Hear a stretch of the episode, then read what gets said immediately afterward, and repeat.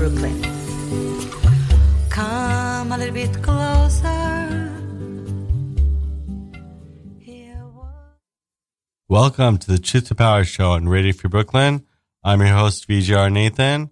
And today we have a special guest, um, Paley Ellison, who is the co-founder and co-guiding teacher of the New York Zen Center for Contemplative Care, an education non educational nonprofit organization delivering contemplative approaches to care through education, direct service, and meditation practice.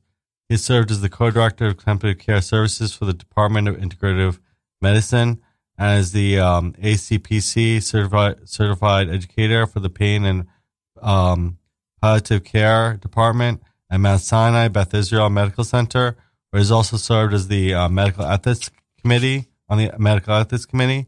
He currently is the faculty of University of uh, Arizona Medical School Center for Integrative Medicines, um, Integrated Medical Fe- Medicine Fellowship, and is visiting professor at the McGovern Center for Humanities and Ethics of the University of Texas uh, Health Science Center of Houston Medical School.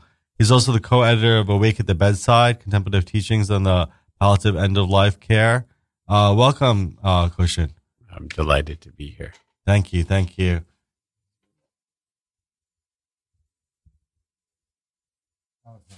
Right, that should be good. Um, so yeah, yeah. So welcome, welcome. So, uh, so I read your book, uh, your new book, uh, Wholehearted, Slow Down, Help Out, Wake Up. I read, uh, in preparation for this interview.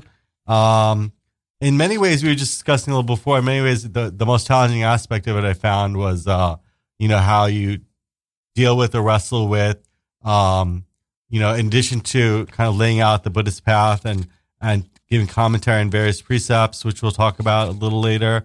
Um, but, but the way you lay out uh, a vision for like um, dealing with and, and confronting people who are toxic and people who are difficult, uh, especially what we call trolls and uh, and uh, uh, overall combative people. And uh, um, you know, you can start a little bit at the beginning about you know waking up in the zombie land that we we come into, where we're kind of feeling like we're all right and and they're all wrong. You know, and can tell us a little bit about kind of how Buddhism uh, or Buddhist teachings kind of give us a, a way out of that kind of zombie like state. You know, thank you.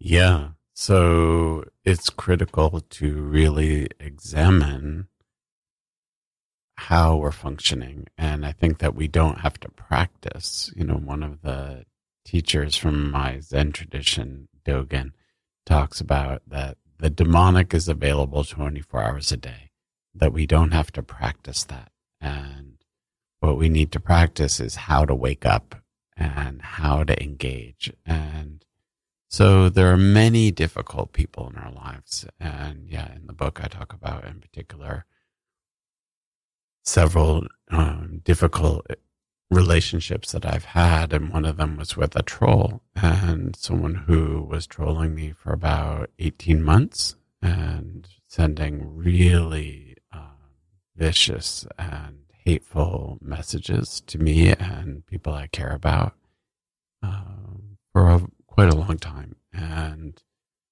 to me, it was one of those places where I thought that I had arrived at a certain point in my practice where I was a bit comfortable and without even realizing I was comfortable. But I realized that with this person that I needed to really check myself for how I was actually functioning with compassion. And I found my ability to hate um, rise up really quickly. And it was really quite a wake up call. And to really see how, you know, the early Buddhist teachings talk about that hatred never ceases by hatred, but by love alone is the world healed. And I thought that I always believed that. And sometimes those things are easy to believe, but, and yet really challenging to practice. And so my troll, without probably expecting to, became a great teacher for me and to really see how you can actually find a place of compassion for a perpetrator and And for me, there's a really important distinction between often we think that compassion is just being nice and being loving and and nice and loving look a certain way. And so what I learned really firsthand with this person was the difference between caring for someone and really understanding that they're suffering and holding them to justice. Yeah. And that there's a huge difference. And so not hating this person, but not approving or agreeing with their actions, which were actually illegal and yeah. criminal. And so really learning how to feel and care about this person who clearly was suffering an enormous amount. I mean, at all hours of the night and in the day, they would be sending these horrible messages and at the same time reporting this person to the police and pursuing um, their arrest, mm. and which ultimately did happen. And actually, there was a moment where, in one of the court hearings, I was able to go and, with the district attorney's office support, just to be there and because it was really the city of New York against this person, so it was no longer myself. And there was just something really powerful about sitting in the courtroom and seeing this person and just feeling both really glad that they were being held accountable for their crime, which actually they were crimes, and at the same time feeling a tenderness for them because clearly they were very um, challenged, you could say. Yeah. And I feel like those two things together continue to inform me to this day. And actually, for the last uh, 10 months, I've had this practice of signing on and I've become a member of a hate site and really looking at my responses. So every morning I sit and have meditation practice each morning and then I log on to this hate site, the white supremacist site, and just to see like how I am. And what I'm still seeing, you know, 10 months into this practice is that almost still immediately my own hatred comes up, my own intolerance comes up mm. almost immediately. And so learning how to soften and it doesn't mean that again you have to agree with someone, but to learn how to care that these are people, mm. they're human beings, and how quickly I can actually make them not human beings, mm. that they become monstrous. And while we have some, all of us have monstrous thoughts and sometimes monstrous actions, it's different than who we are as people. Yeah, it reminds me a little bit of the phrase that the saying or the axiom that uh, the more you fight with monsters, the more you become a monster. the danger of becoming a monster mm-hmm. becomes the the danger that you know in, in, the idea of engaging with monsters or fighting with monsters that we might become like them. You know, so that's definitely something that uh, it seems to be seems to be resonating with what you're saying. That you know, even though we think that we're outwardly you know, the, it's the inward um, journey that we're taking that's primal importance. That outwardly we might be enforcing boundaries, we might be doing the things that we need to be doing, uh, and that may, may, remain constant throughout with whatever our journey may be. Mm-hmm. But um, at the same time, inwardly we want to be making sure that we're checking with ourselves, our inward in, inward atmosphere, and checking in with ourselves that we're not succumbing to negative emotions or negative feelings or negative thoughts that we're kind of keeping that in check. Yeah. So important. And just to like really be clear in ourselves, like where we are. Yeah. And so that it's so easy to lash out. Yeah. Like we just, again, we don't have to practice that. We don't have to practice lashing out, but to learn how to really have our own integrity and not lose ourselves in the midst of things. There's a great story that is uh, a couple thousand years old where this demon comes and he feeds on people's hatred. And so he you know, doesn't have trouble finding lots of food. And so he keeps getting bigger and bigger and bigger and bigger and bigger and bigger. You know, when everyone's having an argument or people are hating other people because they're different. And he just loves it, you know, and he keeps getting bigger and bigger. And then eventually gets so big that he's like, well, maybe I'll go up to the place of the gods. And so he goes to the, you know, the palace of the gods of that time and finds the king of the gods throne and nobody's there. And so he, you know, walks in and he's like, I'm going to stir up some more trouble and sits in the throne of the king of the gods. And he's like, let's see what happens. Uh, more hatred and I'll get even bigger. And the other gods come in and they say, what are you doing here? And, you know, they get really angry with him. Yeah. And he keeps getting bigger and bigger and bigger Uh. as they're like hating him. And then the door opens the king of the gods comes and everyone's like, whoa, it's going to be a big showdown now. And the king of the gods just comes in and goes up to the demon and sits next to him and is like, so how are you doing? Yeah.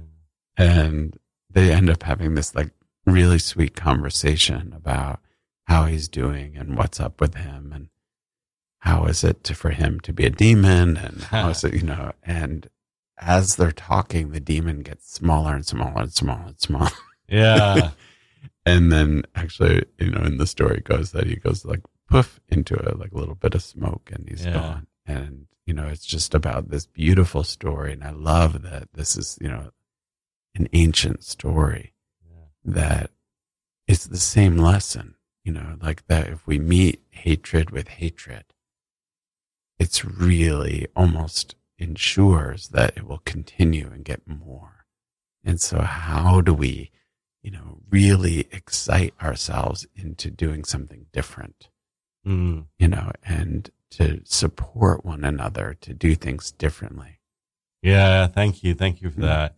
And and a more recent story uh, that I know that has been coming up at least on my feed uh, in regards to kind of reinterpretations of it is Shel Silverstein's The Giving Tree. Are you familiar with that one? yes Yeah, course. and then of course, and then uh, a lot of people have been talking about that, saying that you know it's it's kind of teaching the wrong lesson. So I wanted to be able to talk a little bit about how what your interpretation of the giving tree is, and to, for the listeners, basically, it's a tree that um you know a young boy a young boy comes up to it and wants to first he's giving apples, and the tree's like, oh, please take these apples.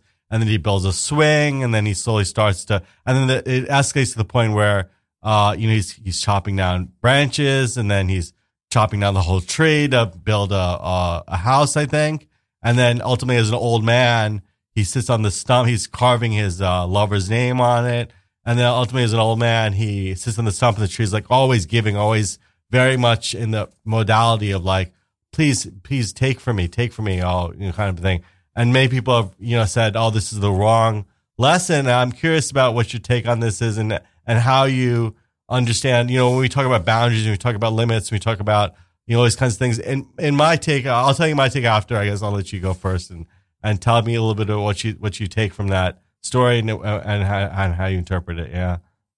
Yeah, I remember reading that story and hearing that story when I was a kid, and I actually found the story both sad and beautiful. Yeah. And for me, it was also a story of aging Yeah. and, you know, that the tree and the man in some ways are symbiotic. Mm. And one way you could look at the story, of course, is like, yeah, it's, the tree's giving too much, and the tree shouldn't do that. And Yeah. It's out of balance, but at the same time, they're they actually are in balance. The tree is at its end of its life, and so is the man. And so it's this, to me, this beautiful relationship also of how we can give throughout our lives until we're not here. Yeah. And so I think that in some ways, it's also important to say that many people who see themselves as caring people give and give and give and give and become too depleted. Mm. And in our tradition and at our center, what we teach people mostly is about that true generosity is giving and receiving equally. Yeah. And how do we learn how to do that? Because the quality that you're giving is only the, the quality that you're also receiving. Yeah. So one of the things that I've actually thought about with that story is that the tree was also receiving Yeah. The man's thinking, yeah. friendship. Yeah. And they were very good friends. Yeah. And so the tree felt inspired to give everything. And until the man was close to death. And so it's just, but to me, it's just incredibly important to really look at how we're nourishing ourselves and the quality in which we're nourishing ourselves is the quality will nourish others. Mm, yeah, I think it's definitely true. I definitely I was keying in on that and keying the idea that the uh the friendship between the tree and the and the and the man and the boy and how they uh as you're saying, you know, engage in the kind of uh relationship where it was, it was a little bit of a back and forth because as the boy was swinging on the tree and taking the apples, the apples were going to fall anyway. So he's eating the apples and he feels this sense of joy in helping the the boy and, and those kind of things. So we shouldn't uh, derive the wrong lessons that we should uh, uh, deplete ourselves, but we should uh, focus in on that relationship and how the, the, the give and take and such. Yeah. Thank you. Thank you. So, uh, so let's return a little bit to the book. And now the book is also divided into the different precepts. You tell us a little bit about the uh, precepts and, and, and the, uh, the organization of uh, the, the book and how you uh, comment on each one? Yeah. Yeah, so the book is made up of short chapters and with reflections. So to help us to, and it's also designed, the structure of the book is designed also to that anyone could open to any chapter that feels more resonant to them, or you can read it straight through. And so it's designed to be a good traveling companion. And the precepts are ethical considerations. And so I feel like we also live in a time right now where, you know, the Generation Z folks talk about that 27% of them in a recent study talked about that they don't feel like they even have a good acquaintance. And so there's this incredible amount of social isolation. So hmm. that's a big part of the maintaining of these precepts and how I find them helpful as guidelines are there ways that how we can be in relationship with others. Hmm. And, you know, as we live in a pandemic of social isolation, what are the ways that we can actually tune into our own values, whatever those are, and actually live them? And I feel that many times, you know, for many, many years, I lived not really attuned to my own values as well. And so, how do we learn how to move into and understand what our values are and root them deeply in our body and experience and then widen out so that we can be more in relationship with others? Thank you, thank you. Yeah, and um, in regards to what you're saying about like the lack of, I guess, intimacy or the lack of community, um, the lack of, the, you know, you were talking a little bit about uh, the idea of the lone wolf in the book, and how uh, you know a lot of us like to like to think of that as being like a a brand of honor. You know, like oh, you know, I'm I'm not with the community, or I'm just kind of like on my own. I'm just learning things on try picking on my own and stuff like that. So, what was your experience of finding community and and how you moved away from kind of being on your own and and reading books on your own and and find, founding a community? Yeah, tell us a little bit about that. Yeah. Yeah, so two things that come to mind immediately are we have these really almost misperceptions of things in our culture.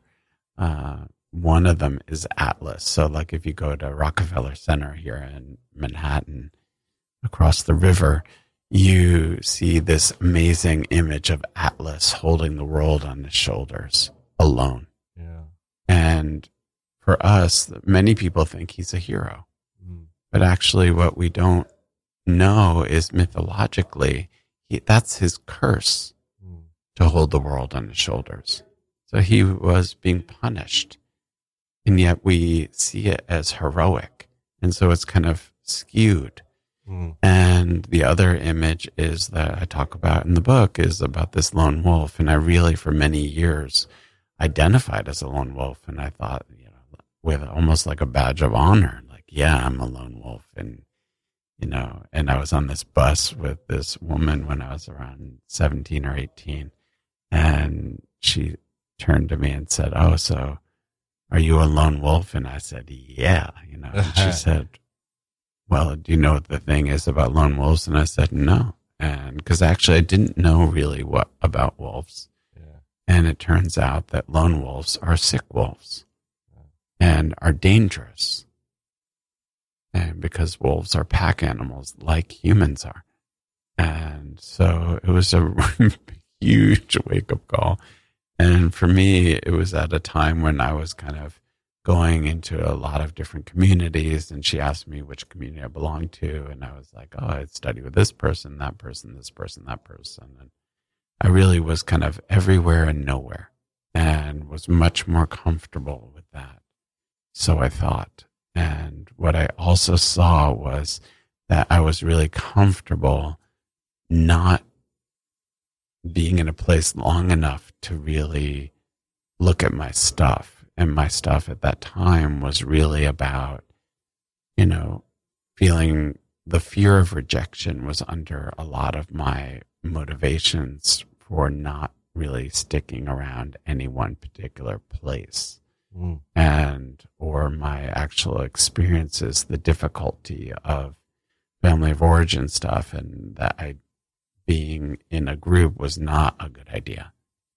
And and it wasn't until i realized that i with this generosity of this woman on the bus where i realized that i really wanted to look at that stuff.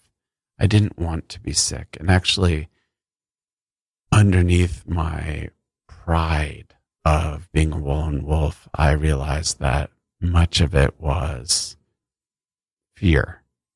And I wanted to look at my fear. And as the wonderful um, Sufi Muslim poet says, uh, Hafiz, and he says that fear is the cheapest room in the house. Huh. Oh, how I wish for you to have better living conditions. And so it reminds me of like, all right, like when we stay in our fear, we never really allow ourselves to use our whole house or have our whole life. Mm. Thank you. Thank you. Yeah. Yeah. So, um, Hmm. yeah, it's interesting that when you think about how we feel like we are the Atlas metaphor or the Atlas symbol, kind of makes you think about how we feel like on the one hand, we feel like, uh, know, all the problems of the world are on our shoulders and we're alone in this. On the other hand, we feel like we, we disempower ourselves. At the same time, we disempower ourselves that, oh, it's not about me. Uh, I can't do anything. I'm powerless. You know, it's like we hold both spaces and we're not able to find the the truth, which is that we influence others and we, you know what I mean? Like, you know, it's like trying to find that middle ground between, on the one hand, it feels like I have to do everything, and on the other hand, it feels like I can't do anything, you know? And and how do we pave a road where we can be fully embodied and and and act in the world in a way that'll influence and have an impact, but not feel so overburdened that we have to solve everything all at once. What was your take on that, or how do you how do you feel like we can solve that?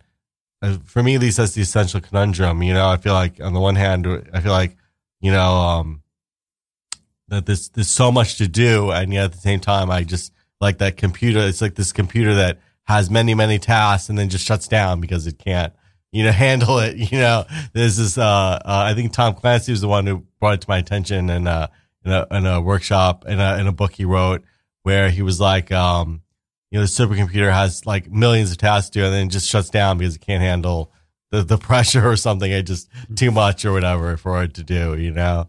So what is your take on uh, the ability of us, uh, what is our true power, I guess is the, the question. Yeah. Well, a couple things. Um, one of them is a, you know, it's a thing of our time, right? Where you know many people I run into say like, "Oh, how you doing? Crazy busy, crazy busy." It's almost Yeah. like a badge of honor to be crazy busy, whatever crazy busy is. And it's almost becoming a thing instead of like, oh, how are you? Good, good, good, good. Everyone says, oh, yeah, crazy busy, crazy busy. And so we kind of feed each other into going into a frenzy of some kind of overwhelm. And there are moments where if, if you looked at my calendar and you'd say like, what, how are you doing all those things? Well, um, I just do the next thing and I stay until I go. And so I stay completely where I am until I'm at the next thing. Yeah. And then it's time to go. But I think that we are so distracted that we're already planning what we're going to do eight steps ahead as if that's a good idea, but it's not even possible. And so part of me thinks about, you know, mythologically the heroic, you know, which Atlas, again, is not a hero. Mm-hmm. And one of the reasons you know he's not a hero is that he's alone. And like the other cursed people in Greek mythology, uh, Sisyphus and Tantalus and um, Prometheus and all of these kind of famous figures, they're all alone. So part of the curse is to be alone. And the true heroes, are full of stories of lots of people helping them. So to me, the kind of interesting space of when we're feeling overwhelmed is how do you do the heroic thing and ask for help and get lots of help? And so that's one of the things that I do and is incredibly important to me. I have really beautiful friends who are very nourishing to me. And I feel like that I can nourish and have a teacher and a partner and a spiritual community. And I feel that really held in many, many ways by many people. And I feel like that's actually, and those are the relationships that are critical for overwhelm because those are the people who you can say, oh, oh, I don't know what to do with myself. And they can be with you in that space. And I think that we do an enormous amount of work with uh, people at the end of their lives. And one of the messages consistently, consistently is people wonder how they got swept away in their life and didn't nurture relationships. And usually the biggest regret is how they handled relationships and mostly about how much fear became a motivator as opposed to love. Mm. Thank you. Thank you. So, um, yeah, in regards to the, um, now, yeah, just to dovetail on that, and then, uh, so now you're talking a little bit about like the regrets we have and such, and then how whether or not we're able to connect and without we be able to uh, form those bonds, form, be flooded with love and stuff like that. Uh, so this is something that um, you know meditation can help with, slowing down and making sure that we're connected, we're constantly connected to source.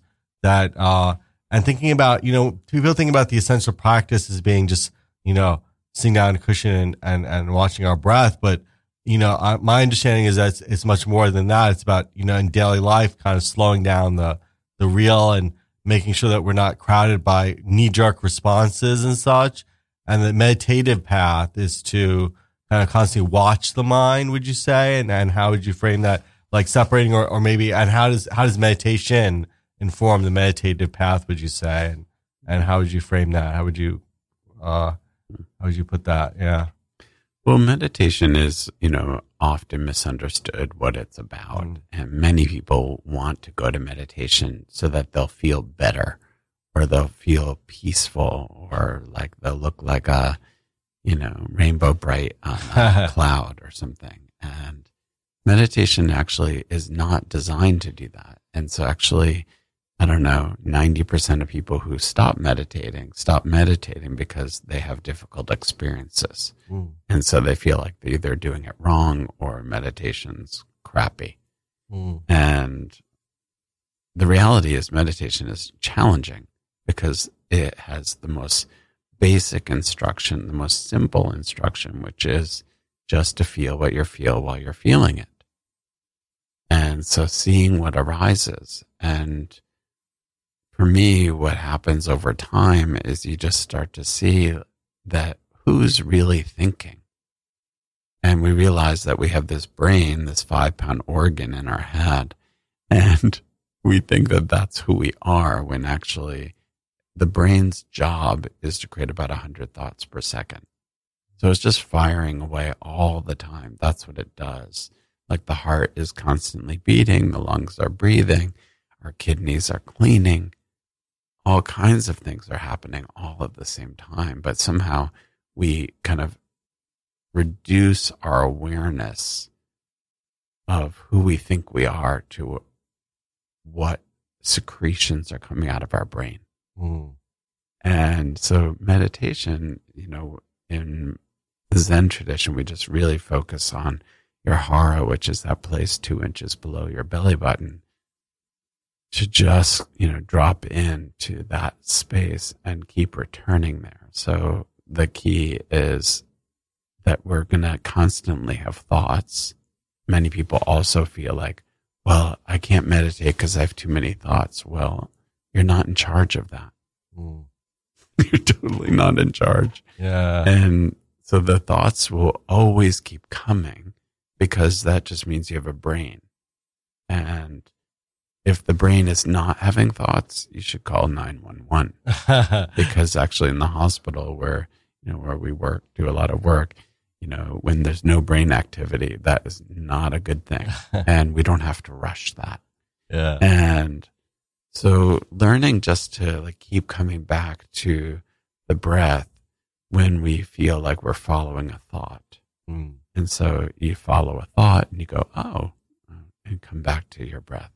So you have a thought like, oh, I wish I had coffee before I got here. And then you come back to your breath. You say like, oh, I didn't send that text or whatever. And then you come back to your breath. And then you might even go further and say like, oh, that email, why did that person send me that email? And I'm composing like 20 responses to that email. And then we're off in this whole chain of thoughts, Mm. like going down a whole road. Mm. And then we can just notice and go, oh, right. And come back to our breath. Yeah. So meditation is this kind of, to me, like a true superpower to actually learn how to have the confidence that you can return and not believe everything you're thinking and come back to the confidence of the moment and is the easiest thing to say and it takes everything to do. Yeah, I mean, I think also we we were talking about as being practice, you know, and being practice uh, that when we're sitting in meditation or zazen or uh, whatever it is, whatever practice we have that uh, brings us to our breath and, and and focuses on letting go of thoughts. That that is like a practice that then when we're in life, you know, it's so easy to follow anxious thoughts and they blind us to the situation at hand that we're not able to respond appropriately to the situation that we're in because we're too anxious about, you know, um, imagining what could be five steps from now that we're very anxious that, oh, you know, when our child runs off, we're like, he's going to get hit by a car and we're so anxious about that. It's not happened. It's just, it's the child has run off, but Mhm. we're so worried about, you know, what's going to happen five, five minutes from now that, you know, then it becomes a very, you know, a spiraling, you know, it becomes very spiraling into discontentment and, and, and anger and, and, and frustration, you know? So I think that that's something that helps us practice in meditation so that then when we respond to situations, we respond fully and actively and, and able to have control of it, would you say? And how would you, how would you think that, um, and is that, is that something that, that's happened to you or has something, have you been able to, or, or how would you advise people to respond more authentically and be more present and all this kind of thing? Like how, what is the, what is the way in which we do that? You know? Kind of, Yeah. yeah. You know, I think one of the things that, you know, even the title of the book is really about how we deal with that. Is like, how am I responding to my life right now in a wholehearted way? Yeah. How am I really we already, again, we don't have to practice being reactive. Mm. No problem being reactive.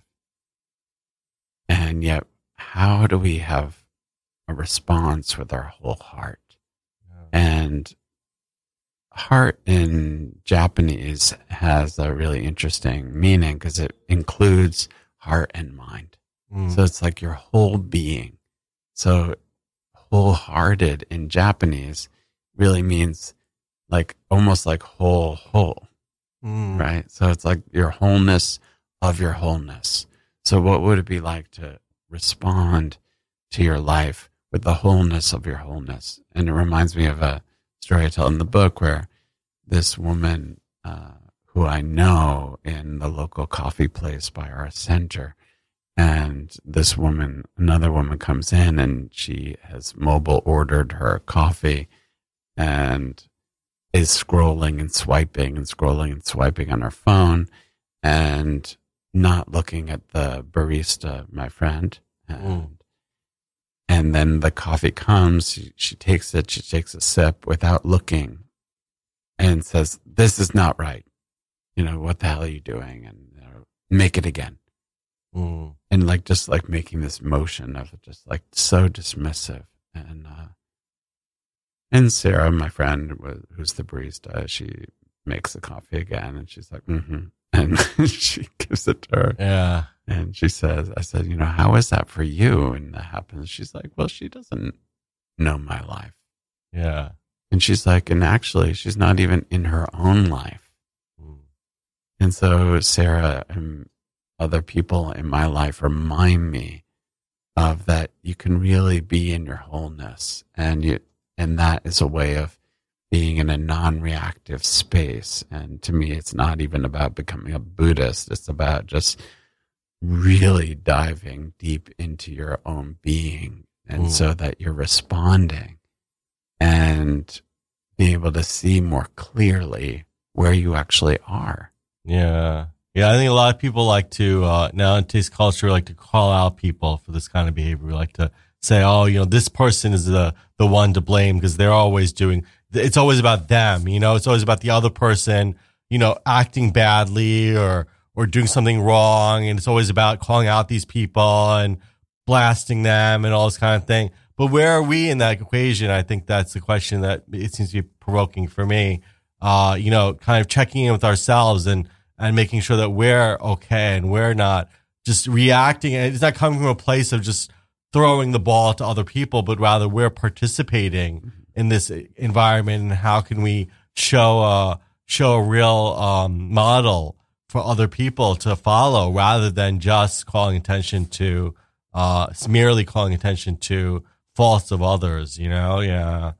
And Yeah. what do you think about that? yeah and there's i write quite a bit about that and uh, Yeah. and think a lot about it and it just to me is you know it's so easy to blame other people Yeah. you know and it doesn't mean that other people again are not responsible for their actions but blame is such a funny thing you know and it takes us out of it and also tends to uh, dehumanize another person and actually denies us from our own rich responsibility for how we participate and you know one of the more challenging relationships many of us have are with family members. And so one of the things i write about in the book is also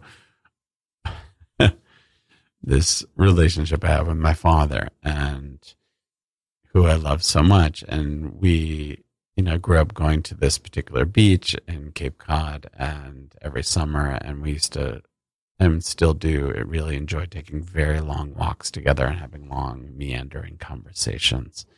And it's one of the things that we really enjoy together. And on one of these long walks so you're like really far down the beach and kind of basically one of the reasons i love about it is like there's no escape at that moment.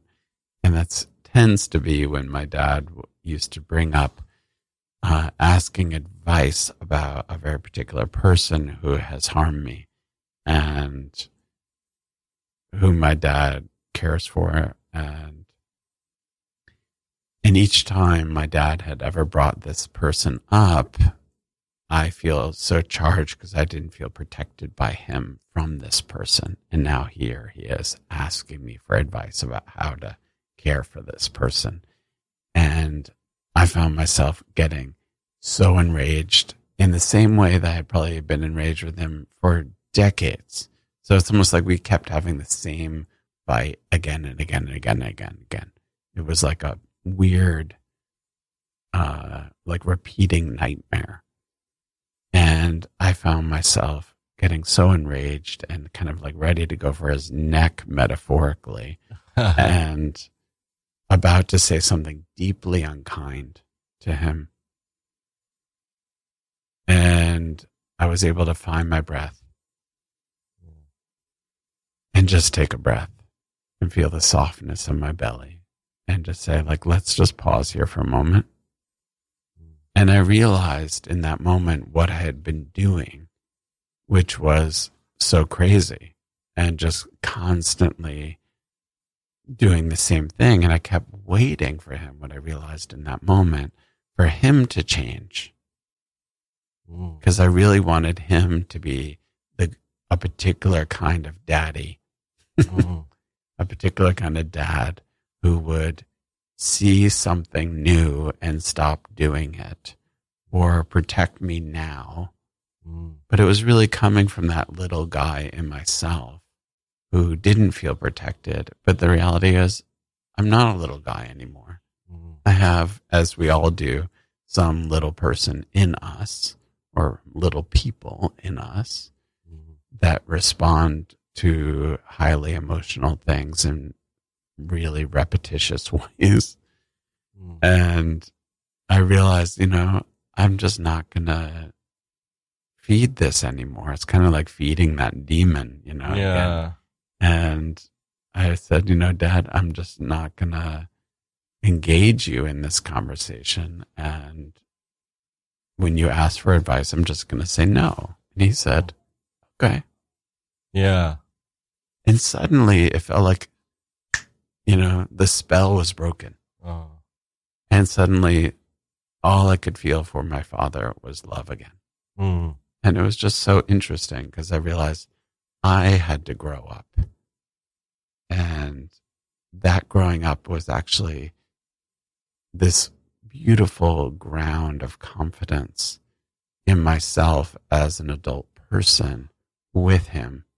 And for me, it's, I'm so grateful for my meditation practice because I feel like that's actually what has allowed me to have this ballast, this stability to be able to pause in this like very heated moment and to stay in relationship with him and with myself at the same time. Yeah, thank you. I think that story also kind of tells us uh, a little bit of the lesson about like restraining ourselves and like trying to like you know it's so easy to indulge as your theme of this episode is about so it's so easy to indulge in these emotions that come up and trying to pull back and trying to say okay check in with ourselves and make sure that we're we're we're we're being authentic and we're being real and we're being kind of you know showing the kind of restraint that we need to uh, allow another emotion to come through, which is you know kind of that loving emotion or that that feeling of a positive emotion doesn't doesn't always flood so easily as the negative emotions. The negative emotions tend to flow much more easily, as we've been saying, and then just being able to hold it back so that then we can shut off that valve and and allow the other valve to to come through. You know, so that's something that I think that was was hearing from what you were saying, and even in the book, um, there's lots of like sub top sub uh, headings about you know do not you know do not take intoxicants, do not uh, lie, do not steal, do not misuse sexuality. All these precepts that we take in order to hold back, you know, to show restraint. Uh, and that's something that you know sometimes you know many people like to think that oh, I, I'm I'm a cool guy because I, I you know I I you know I indulge you know? And that that that uh, aspect of of indulging as opposed to restraint is a theme of of Buddhism that we want to you know and in general I think in life we we we reap the rewards of restraint I guess would you say? And and how in what way does restraint play into all this? Yeah I think that you know, there restraint has a really interesting teaching Mm. insofar as, especially when we're just functioning habitually. Mm. And I find that most of my initial responses to things are habitual. Yeah. And so I'm kind of going to do the same thing. So if I'm going to do something excessively, it'll be the same way that I normally do something. And so learning how to pause and just reflect for a moment. Like, do I really need to do this? Mm. You know, I talk about in the book about like my love of iPhones and Yeah.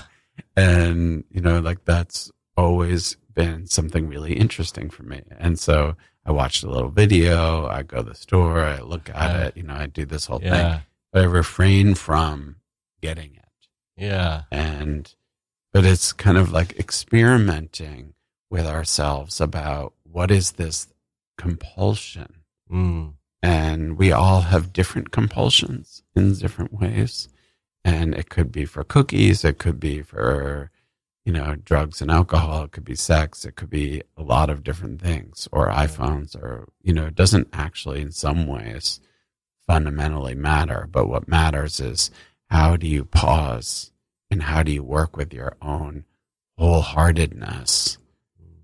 And to me if we just just follow compulsion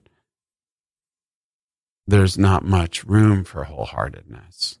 And at the same time, I also want to put in, you know, a good word for exuberance and joy because it's not about we should just be like in the serious people's collective Oh yeah. That's good point. and where like just don't do that, don't do that, don't do that, you know. And I think that in my understanding, that's not exactly a joyful life either. Mm. And so, how do we have a life of love and intimacy, which means really actively working with things?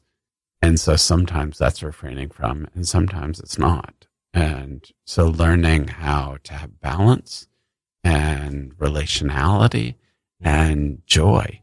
Yeah. Maybe at first it's maybe in the beginning it's like a question of uh checking in, slowing down, but then ultimately it's you know when we when we find that groove, perhaps uh it's a question of putting the gas on that those those specific uh joyful when we rejoice for others, when we find love for others, then you know knowing when to hit the gas on those emotions and those feelings that then we can flood our our perhaps our system with these these positive feedback would you say? And and how that kind of then then becomes habitual for us to to feel joy and happiness in regards to loving feelings you know? I think um, sometimes it's love and joyful feelings, and sometimes it's awkward and uh, uncomfortable. yeah And so I think sometimes actually learning how to refrain from, for example, from like, I'm scared about something yeah or like, oh, I don't really want to have this conversation because it's Yeah. so uncomfortable and awkward. And yet learning how to refrain from actually following that fear of that. yeah And so sometimes it's also about going into the awkwardness and discomfort and just be like, wow, this is awkward and uncomfortable. yeah And so it goes. And so I think sometimes, I think we just have to be careful about kind of pleasure seeking because I think that sometimes refraining from can be going towards joy. And I think sometimes refraining from goes brings us into awkwardness and discomfort. And so I think it's more about what's authentic and what's needed in the moment. yeah it always changes and always it's always just in, in independence of or independence of Mm. what's needed in that moment i see what you're saying It's like the giving tree, like Yeah. like when it like chopped its branches down, like that probably wasn't fun. yeah And yet, so it goes. Thank you. So I just want to give a quick few quick shout outs. Uh, we'll, we'll still be going a little bit longer, but um, Radio Free Brooklyn is uh this is you're listening to Radio Free Brooklyn, uh, the Choose to Power show. Um, Radio Free Brooklyn is a 501c3 nonprofit organization whose mission is to provide a free and open platform to our community and promote media literacy, education, and free expression. We rely primarily on donations from listeners like you. So help support our mission. We invite you to make a one-time donation or monthly pledge at radiofreebrooklyn.org slash donate. You can also sponsor this particular show by going to radiofreebrooklyn.org slash choose to power. Every cent helps us continue to stay on air. So please uh, support independent community media by pledging whatever you can afford. All contributions are tax deductible to full extent of the law. You can also donate to Radio Brooklyn by shopping through Amazon Smile, Amazon's charity initiative, where you can shop and support a nonprofit of your choice at the same time. It'll cost you nothing. Just go to radiofreebrooklyn.org slash smile and uh, sign in and have RFB as your donee and start shopping. Um, after more than a year of dreaming, researching, and experimenting, late night conference calls, and early Saturday morning meetings, the Me team is happy to proud present you the Me bottle. This double insulated reusable stainless steel bottle disinfects water in 60 second cycles. Utilizing UVC LED technology is 99.99 effective against E. coli. A single charge via micro USB lasts up to 30 days, and the bright LED display lets you know when water is ready to drink. Join us in bringing clean water to all. Raise your bottle and drink to you and me. Find out more at mebottle.com. Um, also, if you're listening uh, on the computer, you can free yourself up by going to respective Play stores, iPhone or Android. Download the app for Radio Free Brooklyn. It's a free app, so you can listen to us and our ongoing programming uh, on the app on Radio Free Brooklyn on the iPhone and Android. Uh, also, if you're um, interested in finding out about live events and uh, and various uh, upcoming RFB events, be sure to subscribe to our monthly newsletter uh, at radiofreebrooklyn.org slash newsletter. Thank you. So uh, I know you requested or you, we were discussing about an out song. Um, so before we play that, you can set it up a little bit. Um, the Heart Sutra, I have various mixes of uh, Kanho uh, Yakushiji, uh, his Heart Sutra. I guess I'll play the um, the long mix uh, and get a sense of that. But tell us a little bit about the Heart Sutra and and what what is that uh, what is that about? Yeah. Well, it's just beautiful. It's one of the chants that is recited pretty much every day in at least most Zen temples around the world. And it's a combination of, it starts with the bodhisattva, the awakening quality that we all have of compassion. And that compassion comes from the text really talks about that we can't get too stuck in our small lives. And we have to also understand that there's vast oneness at the same time. So we have to hear the cries of the world and realize that we're absolutely one so that there's no difference. So it's that integration of the absolute and the relative. And in some ways, that's how we go over to free ourselves from suffering. Thank you. Thank you. So um, we'll listen a little bit to that, and people can tune in every Monday at 8 a.m. Uh, to Choose to Power Show. One part of the premise of the show was to, you know, how we find our personal truths and how we allow that to empower ourselves in our communities. Uh, you know, and, and I think that uh, truth is something that's something sometimes elusive, but sometimes we're always connected to it, and it's something that we need to translate into uh, how we can uh, amplify our, ourselves in our communities, so then we can really allow that holy truth to come through and, and shine through. So, um, thank you. And then this is about, I think I'll play the, uh, and then people can listen to the archives. We're going to be heading our 100th episode now. Uh, M- November 18th will be our 100th episode now. Uh, because originally it was 1111, but then, uh, I'll be skipping over next week's episode. So next week will be a rebroadcast, but, uh, 1111 will return and then 1118 will be our 100th episode. So we'll play the, uh, about five minutes to the Heart Sutra. Uh, so please enjoy. Thank you. We just, uh,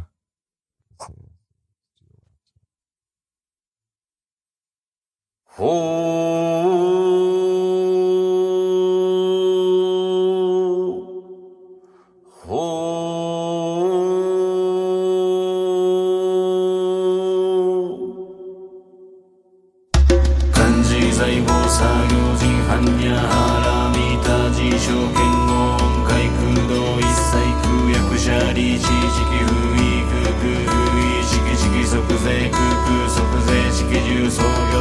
薬無料税者利子税徴報空送風商不滅不空不上不増不減税航空重無式無重創業式無限に微絶心に無式消防未速報無限界内し無意識界無無明薬無無明人内し無老死薬無老死人無空襲滅動無知薬無得意無消毒法サッタエハンニャハラミタコシムケゲムケゲコムクフんンリ一切天皇はん業ネハンサンデ成仏はハンニャハラミタコトクアノクタラ三百三宝大五地ハンニャハラミタゼ大二州ゼ大名州ぜ